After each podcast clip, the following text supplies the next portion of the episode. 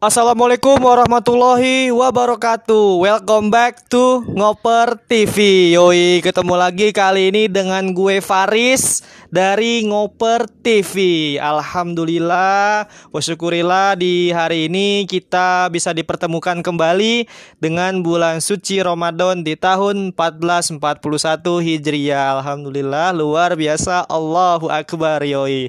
Tetap semangat teman-teman ya di puasa kali ini kayak gitu. Oke Guys, guys, guys, yoi di kesempatan kali ini gue lagi-lagi sendiri, yaitu ya kan, lagi-lagi gue sendiri dan kali ini gue akan masuk ke sesi yang berbeda. Kalau sebelumnya kan sesinya kayak kritik, terus memberikan pendapat sama kebijakan kayak gitu. Nah hari ini gue akan memberikan sesi terbaru dari opini publik yaitu sesi refleksi kayak gitu. Ya kan? Nah kenapa kok ngambil sesi refleksi sih kayak gitu ya kan? Nah kenapa gue mengambil sesi refleksi? Karena refleksi itu adalah bentuk penyadaran guys. Ya kan? Penyadaran sebelumnya kita sudah melakukan apa, kita sudah berbuat apa, kita apa yang udah hal buruk apa yang menimpa kita kayak gitu. Nah, di refleksi inilah saatnya kita untuk mengetahui itu agar kita bisa menjadi lebih baik lagi sebagai seorang manusia, guys, kayak gitu. Nah, Oke, sekarang masuk ya ke sesi refleksi kali ini. Kebetulan di opini publik episode kedua kali ini, sesi refleksinya gue akan mengangkat tema yaitu Ramadan akan tetap berwarna walau corona, anjay. Ramadan akan tetap berwarna walau corona. Bang, kan corona, kok bisa berwarna? Kok bisa sih? Nah, ini nih, ya kan? Yang harus dibahas dan harus kita kupas secara tuntas. Asik. Oke, Pertama, dari hati gue yang terdalam, gue mengucapkan turut berduka atas keadaan yang telah menimpa dunia, keadaan yang sudah membuat bumi ataupun semesta ini istirahat untuk sementara kayak gitu. Yang di mana hari ini ya bukan hanya Indonesia ya, tapi seluruh dunia ya kan yang dilanda dengan pandemi corona.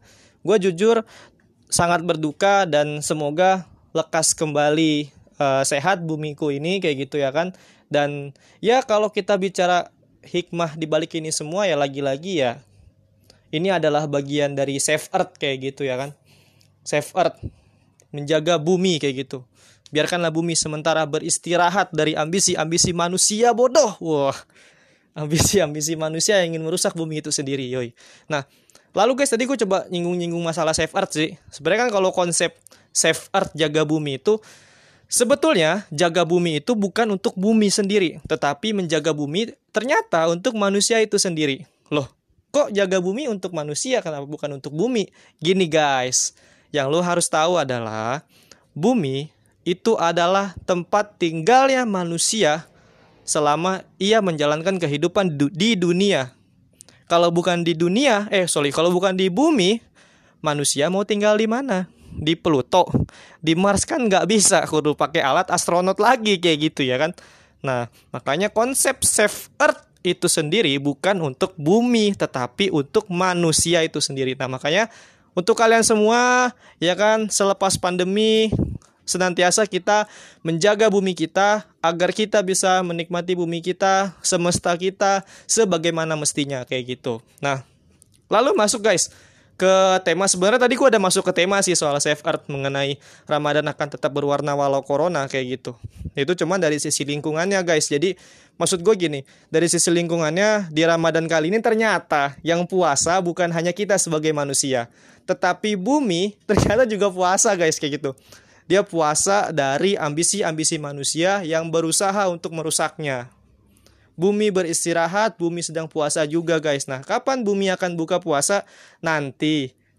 Tar dulu, jangan buru-buru bahasanya gitu. Nanti kalau pandeminya sudah mereda, maka bumi akan buka puasa. Asik. Boleh tuh quotes tuh dipakai tuh di Instagram tuh ya, teman-teman. Uh, jangan lupa di copy paste terus di apa namanya? Tagin nama gue ya, asik. Nah, itu guys, ya kan mengenai uh, konsep safe art yang gue coba ya coba cocokologi aja sih sama kondisi hari ini. Nah sebetulnya yang sisi penting selain lingkungan yang mau gue bahas di sesi refleksi kali ini sebetulnya ada dua aspek penting sih guys yang lebih urgent dan harus kita bahas sebagai bahan refleksi kita sama-sama kayak gitu. Yang pertama dari aspek kemanusiaan dan yang kedua dari aspek keagamaan. Wow, keagamaan. Agak ini sih ya agak berat sih bukan tapi ya ya namanya refleksi kita kan namanya refleksi sebagai bentuk penyadaran aja gitu loh. Oke. Pertama gini, masuk ke sisi kemanusiaan. Belajar dari sisi apa namanya? Belajar dari teori tentang kemanusiaan. Sebetulnya kalau kita bicara kemanusiaan secara general, ya kemanusiaan itu sebetulnya lagi-lagi back to konsep bagaimana cara kita memanusiakan manusia. Lah emang ada bang manusia yang nggak dimanusiakan? Ada. Ada manusia yang nggak dimanusiakan. Siapa? Mereka orang-orang yang bekerja ya kan ditindas oleh kapitalis-kapitalis di atas sana. Kenapa kok saya bilang mereka yang ditindas oleh kapitalis-kapitalis di atas sana mereka dikatakan tidak dimanusiakan? Coba kalian ya kan, coba kalian ya mungkin ada sih yang dimanus caranya dimanusiakan juga tapi cenderung ya guys, cenderungnya ya manusia itu ketika dia ada dalam suatu lingkungan kerja pasti dia lebih sering ditindas sih sama atasannya ketimbang yang kayak eh ayo kita barang-barang kayak gitu kita kerjain sini sama-sama jadi istilahnya ya itulah yang membedakan antara leader dan seorang bos. Nah makanya kenapa gue bilang uh, ada yang nggak dimanusiakan toh ada sebenarnya kayak gitu. Nah lalu back to konsep soal kemanusiakan man, memanusiakan manusia guys. Sebetulnya sih misi pertama dalam hal kemanusiaan kita coba pertama coba kaji dulu soal teori uh, apa namanya teologi al-maun khususnya tentang pembelaan terhadap kaum mustadafin kayak gitu. Nah, apa sih Bang mustadafin? Kayak gitu. Mustadafin itu adalah orang yang dimiskinkan. Lah sama dong kayak duafa beda. Kalau mustadafin adalah mereka yang dimiskinkan, sedangkan duafa adalah mereka orang-orang yang miskin. Orang-orang yang miskin kayak pemulung yang tinggal di jalan, nggak punya rumah, itu adalah orang-orang miskin. Karena mereka terlahir sebagai orang miskin. Lalu siapa orang yang dikatakan sebagai orang yang dimiskinkan? Contohnya kalau kita bicara dari negara Indonesia adalah mereka buruh-buruh yang bekerja keras tapi digaji tidak layak sebagaimana mestinya. Itu adalah mereka yang dikatakan sebagai uh, kaum mustadafin kayak gitu. Mereka yang dimiskinkan dan dilemahkan karena sistem. Nah, lalu apakah konsep kemanusiaan itu yang dimaksud kita harus apa namanya membela kaum buruh aja. Enggak. Banyak hal teman-teman yang dimiskinkan secara sistem pun sekarang kan nggak cuma buruh ya. Pekerja-pekerja kantoran pun juga sudah mulai kayak gitu. Mereka kerja berat dan lain-lain terus. Bahkan di tengah pandemi ini ada yang namanya PHK dini. Wow PHK di mana-mana kayak gitu. Karena ya memang ya tadi yang gue bahas di podcast gue sebelumnya bahwa investasi itu mandek. Investasi itu mandek perekonomian kita ini mandek. Sehingga dana-dana investor dan investor-investor yang menaruh modal di Indonesia itu menarik lagi modal mereka sehingga terjadinya lah PHK dini itu. Nah, lalu apa apa sangkut pautnya dengan memanusiakan manusia, Bang? Kayak gitu. Nah, sangkut pautnya adalah kita sebagai manusia adalah seorang makhluk sosial. Kita nggak bisa hidup sendiri. Pertanyaan gue sederhananya gini deh lo secara logika. Lo, nih lo mati yang ngubur lo apa diri lo sendiri? Pasti kalau nggak bokap lo, adik lo, atau mungkin tetangga lo, ya kan? Karena ya tapi kan mereka apa namanya mereka itu hitungannya siapa? Mereka hitungannya itulah orang lain buat lo karena nyawa mereka tidak ada dalam diri lo. Nah bicara soal teori memanusiakan manusia tadi, nah sekarang gue tanya sama lo semua, selama Ramadan, ya kan selama Ramadan ini lu sudah sejauh mana peduli dengan manusia yang lainnya?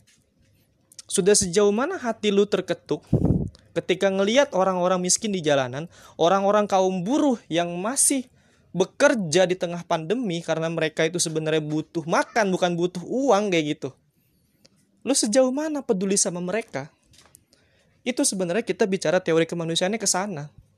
Nah, yang menjadi bahan refleksi kita sama-sama hari ini adalah Wong, hari ini kita masih sibuk kok. Sibuk dalam arti kita masih sibuk sedih karena kita nggak bisa bukber. toh kita masih sibuk sedih karena kita nggak bisa kumpul sama teman-teman lama kita. Kita nggak bisa kumpul sama teman SD kita nggak bisa kumpul sama teman SMP SMA teman kuliah teman kantor. Kita masih sedih karena itu. Coba deh sekarang gini. Lu tahun ini cuman sedih karena itu. Coba back to tahun sebelum-sebelumnya tanya orang-orang yang ada di luar sana apakah mereka merasakan kesedihan yang sama kayak lu gue yakin berbeda karena apa? Kesedihan mereka justru lebih berat, guys, kayak gitu. Kesedihan mereka itu bukan cuma sekit, sekit, sekelas eh sorry sekedar apa namanya nggak bisa buk bersama teman-temannya tetapi mereka nggak bisa buka puasa mereka makan pakai apa kita nggak tahu gitu loh yang di mana mereka penghasilan mereka sedikit ya kan? Yang mau buka puasa kadang beras pun juga nggak ada. Jangankan beras rumah aja nggak ada. Nasi susah. Orang-orang itulah. Kita kita sebagai manusia itu kapan kita sudah peduli sama mereka? Kayak gitu. Jujur ya ini ini menjadi tahun pertama gue tanpa kegiatan-kegiatan yang tadi gue sebut. Ya kan?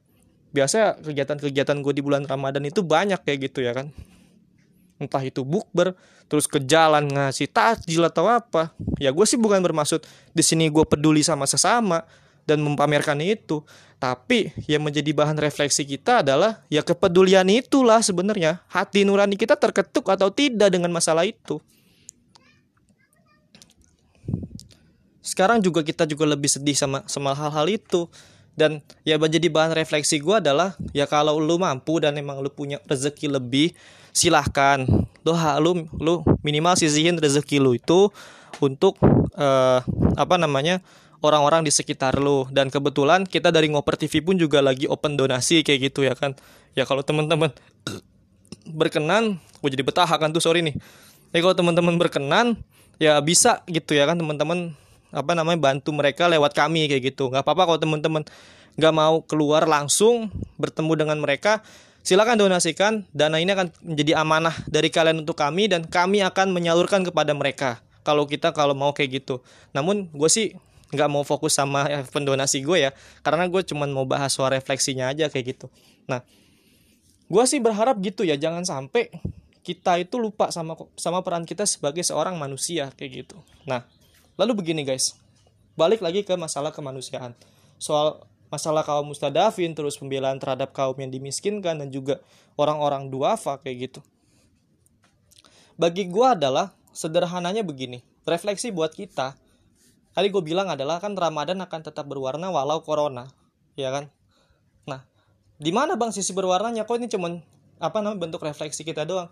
Justru di sini poin berwarnanya guys poin berwarnanya adalah di saat lu ternyata waktu sama teman-teman lu itu kurang, lu waktu untuk ketemu teman-teman lu itu nggak bisa, tetapi waktu lu untuk ketemu sama orang-orang baru, orang-orang yang lu nggak tahu kondisi ekonominya mereka bagaimana, orang-orang yang mereka memang susah buat untuk buka puasa, lu bisa ketemu sama mereka, lu bisa bantu mereka, lu bisa mengurangi beban mereka.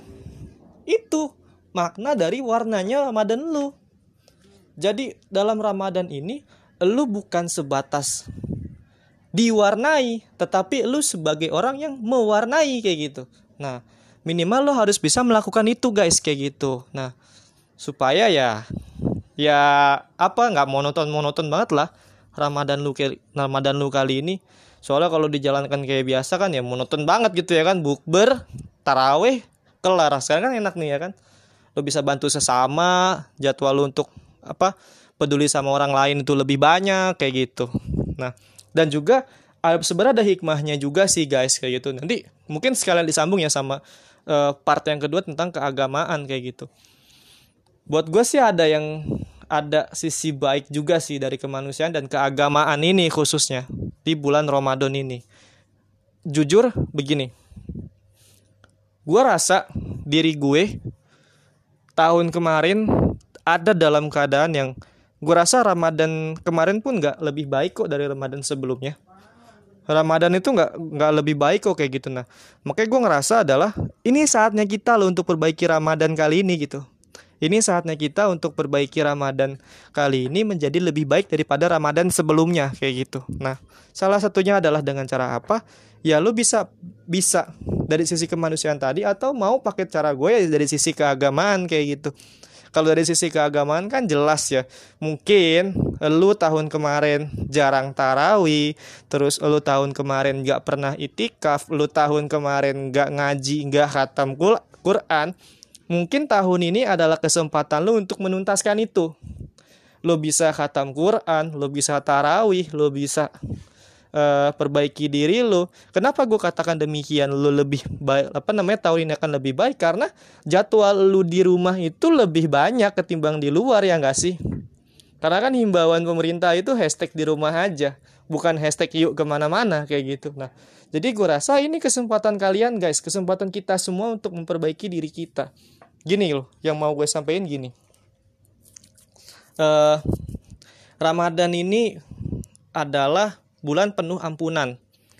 Bulan yang apa namanya ada satu malam yaitu malam Lailatul Qadar ya di mana malam tersebut adalah malam yang lebih baik daripada malam seribu bulan. Nah, senantiasa kita coba deh semangat kita semangat Lailatul Qadar, semangat mengejar itu aja kayak gitu. Nah, walaupun kita sebenarnya nggak tahu apa kita dapat Lailatul Qadar atau enggak kayak gitu nah sengaja kita coba coba dulu ke sana nah cara satu untuk melakukan itu bagaimana adalah dengan ikhtiar guys dengan ikhtiar. Nah salah satu ikhtiar itu bisa lo lakuin sekarang. Dan gue ngerasa adalah ya tahun ini lebih lebih senggang gitu loh untuk dapetin itu ya nggak sih? Tahun ini tuh udah nggak nggak ada godaan-godaan kayak ayolah bukber ya kan? Ayolah ngumpul SOTR lah SOTR ya kan?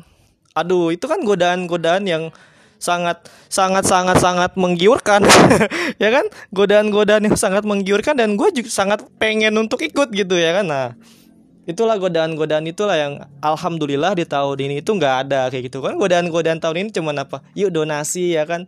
Yuk bantu sesama. Itu baru godaan-godaan yang asik kayak gitu ya kan? Nah tapi uh, back to tema lagi ya guys.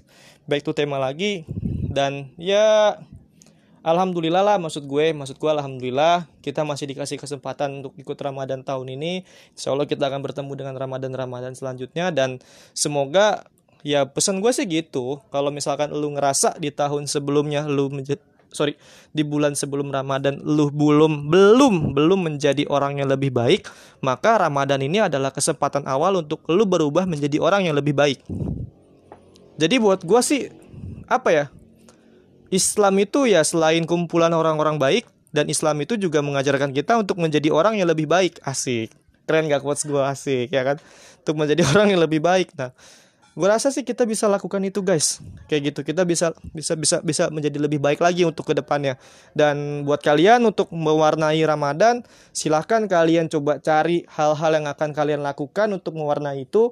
Kalian bisa pakai tips gue atau kalian punya punya tips lain kayak gitu ya kan? Entah mengembangkan ekonomi wirausahanya dengan dagang kolak atau apa biar biar berwarna kayak gitu. Terserah kalian yang penting pesan gue adalah jadikan Ramadan ini menjadi lebih baik daripada Ramadan sebelumnya. Dan setelah Ramadan kalian harus menjadi orang yang lebih baik kayak gitu. Karena bagi gue terakhir guys sebagai penutup, buat gue sebenarnya sederhana. Buat gue lebih baik menjadi mantan orang jahat daripada menjadi mantan orang baik. Nah itu yang bahaya. Itu aja sih guys paling uh, dari gue tetap semangat dalam menjalankan bulan Ramadan ini ya kan? Selamat menunaikan ibadah puasa. Semoga puasa kita senantiasa diberikan oleh diberikan kemuliaan dan keberkahan oleh Allah Subhanahu wa taala. Dan ingat teman-teman semua jangan lupa tetap produktif selama berpuasa. Berikan asupan yang terbaik untuk diri kalian sebab melawan pandemi dibutuhkan amunisi gizi yang cukup baik seperti itu. Oke, itu aja dari gua teman-teman semua. Terima kasih yang udah mau mendengarkan podcast gua untuk kesekian kalinya. Sampai bertemu kembali di opini publik episode ketiga. Di episode kedua ini gua tutup sekali lagi teman-teman semua dengan ucapan alhamdulillahirobbilalamin senantiasa kita diberikan kemuliaan oleh Allah Subhanahu wa taala. Dan ingat satu pesan dari gua hidup mahasiswa dan salam literasi. Sekian teman-teman semua. Sampai ketemu lagi. Bila hifisabil haq fastabikul khairat. Assalamualaikum warahmatullahi wabarakatuh. Jangan lupa follow IG Ngoper TV dan see ya. Terima kasih. Gue Faris. Muah